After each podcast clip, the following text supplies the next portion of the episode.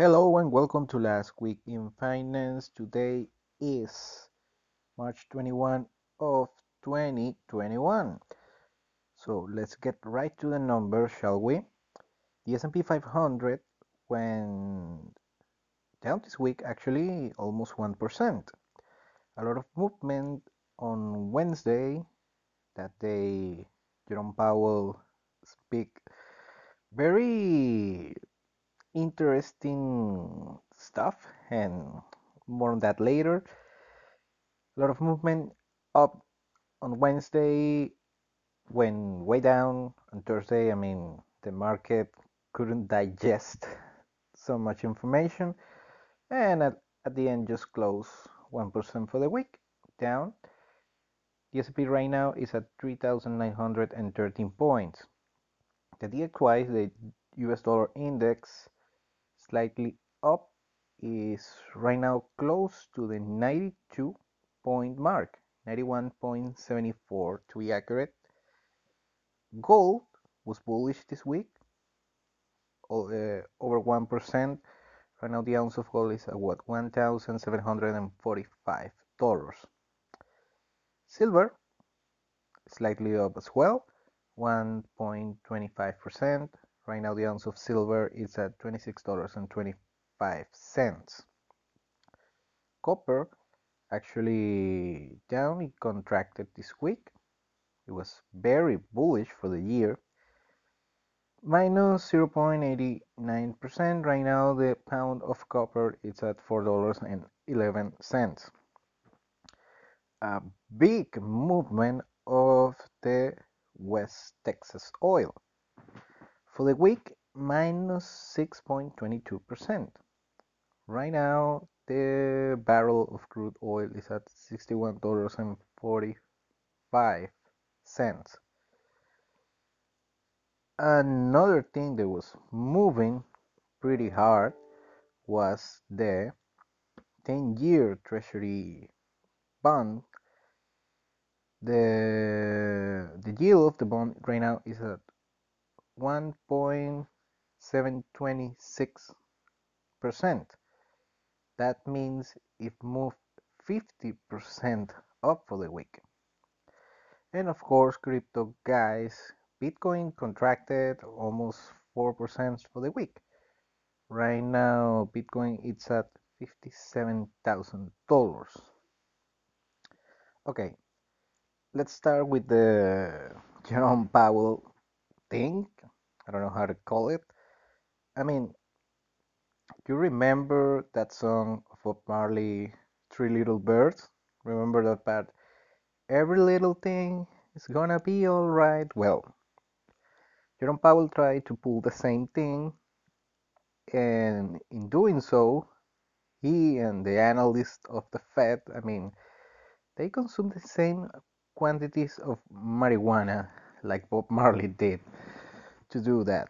So the Fed expects growth of 6.5% for the for the year.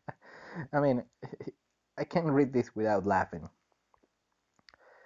And inflation, he's, he said that by this year we will have an inflation of 2.4%. That's up of the 2% inflation target of the Fed, but this inflation will be transient, quote unquote. I mean, Jerome Powell doesn't go to the grocery store, he doesn't go to Walmart, right?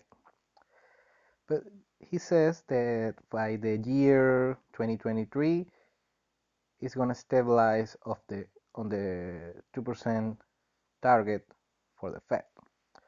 He also said in this even more laughable, the unemployment rate will be at 3 0.5% by the year 2023.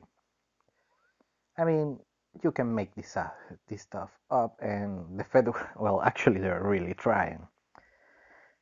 And also, he expects that by the year 2023, everything is gonna be all right, just like Bob Marley did. And uh, by the way, but they're not gonna raise the Fed funds rate It's gonna remain zero bound and this nonsense of the of the 10-year treasury bond is it, it doesn't matter.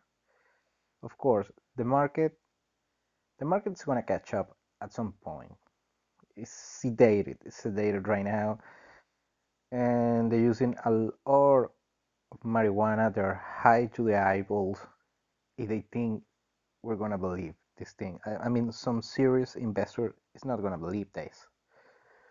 But still, that is his his power play. That's his card, his wild card, and you know, come on, you can't believe this.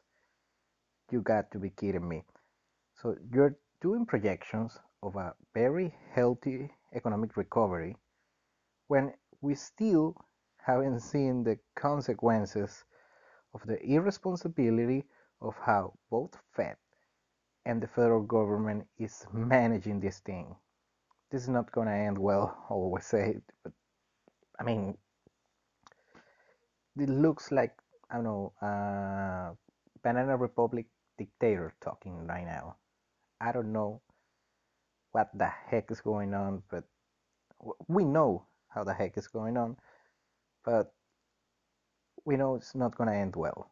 This is not gonna end well, and I know that I'm sounding like a broken record. Say this, but I'm gonna say it one more time. This is not gonna end well.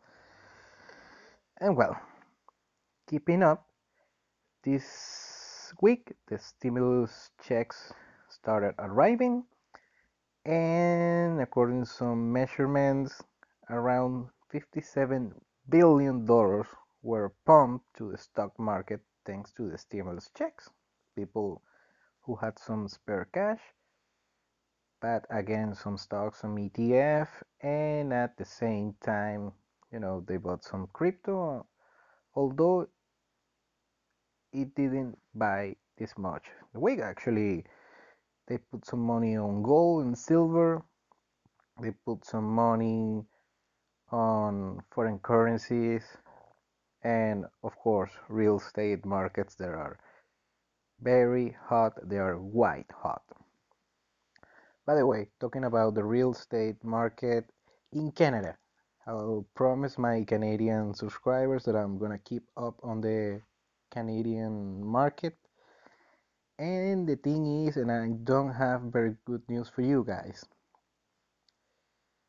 Right now, the housing bubble, the big housing bubble that we had in Vancouver and Toronto, They're keep going up, but that's not the major thing right now. Right now, on small towns, we have a very white hot real estate market and most likely a real estate bubble. Nova Scotia recorded a 32% increase of real estate prices since the beginning of 2020. So, I mean, if you live in Nova Scotia, please let me know if this is accurate. But Nova Scotia right now is a is a hot market, and I'm not, not talking about just Halifax. I'm talking most of the most important towns and small cities in Nova Scotia right now they're in a white hot real estate market. And of course, we're going to talk about right now of the unemployment rates, the unemployment rates in the United States, the unemployment, the jobless claims, I'm sorry. When of course keep the new report is keeping it around over 700,000 new jobless claims in the United States. So, very good, Jerome. You are not looking that people still are filing for unemployment benefits. Come on. And I want to close with this. The, the air travel is expected to be more expensive with less with less uh, with less deals for the consumers, for the travelers. The prices for summer travel is going up 27% each week since you know the measurements of of travel are being less restricted and people actually are doing a lot of planning to travel during the summer. I mean, the the expectations of the travelers is that by then most people in the United States and in Europe they are gonna be fully vaccinated and now they can travel and you know go normal again. I mean, I don't know if ever gonna get normal again we're gonna have a new normal but that's the expectations and flights should be more expensive why is that because in the united states or at least the united states airlines make mo- the most money is with business travelers. And what is happening right right now is you know since the this, this crisis the covid-19 crisis these big companies they spend they have huge they had huge huge budgets of travel for their employees. I mean their big corporative executive employees. So they bought this business class this first class tickets and right now those budgets are being completely slashed I'm talking around 80 to 90 percent in many companies. So they're not gonna buy these. They're not gonna buy these these business tickets, these these flights. And right now, the airlines are adjusting. First, they're reducing demand, reducing flights, and if they want to keep operating most of these targeted flights, they're gonna be overpriced for the economic, you know, for the tourist travel. That means it's to get way more expensive to fly for the average people. In Europe, not so much because they they rely mostly on tourism instead of business travels, but still, it's very likely you, we're going to see an increment of prices for the tourist travel. And I'm gonna end with this note, thank you for listening again. I hope you have a very nice week and take care. Bye bye.